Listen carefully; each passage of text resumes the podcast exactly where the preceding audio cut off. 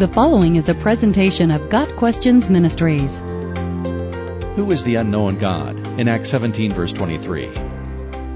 In Acts 17, Paul arrives in Athens, the citadel of the many Greek gods. In that city was the Areopagus, or Mars Hill, where a council of civic leaders met.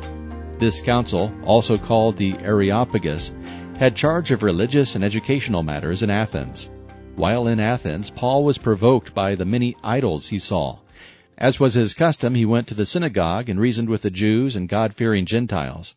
He also preached to those in the marketplace. That is when he encountered the Epicurean and Stoic philosophers, who were always looking to discover something new to discuss. The Epicureans were followers of Epicurus, 341 to 270 BC, who taught that happiness was the ultimate goal in life. The Stoic thinkers regarded Zeno, 340 to 265 BC, as their founder. He was noted for promoting the rational over the emotional. Both Epicurus and Zeno believed in many gods. Hearing Paul teach about Jesus, the philosophers had Paul come to the Areopagus and asked him to tell them about this new, strange teaching he was proclaiming. Standing in the midst of the Areopagus, Paul tells those gathered that he realized Athenians were very religious, having seen their many objects of worship. But one altar among the many caught his attention.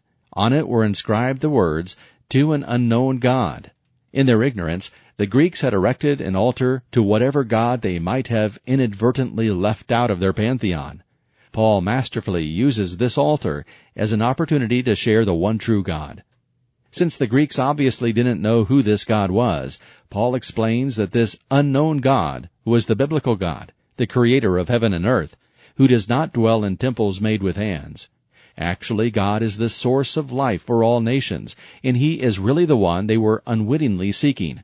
Paul says that God is near. In fact, in Him we live and move and have our being. Acts 17 verse 27 and 28.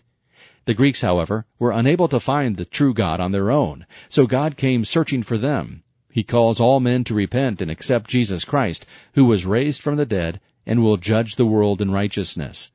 Paul's mention of the resurrection brought a varied response from the philosophers. Some sneered outright. Others said they wanted to hear more from Paul. Praise the Lord, some believed. One of the members of the Areopagus, named Dionysius, exercised faith in Christ and several other Athenians also became Christians that day.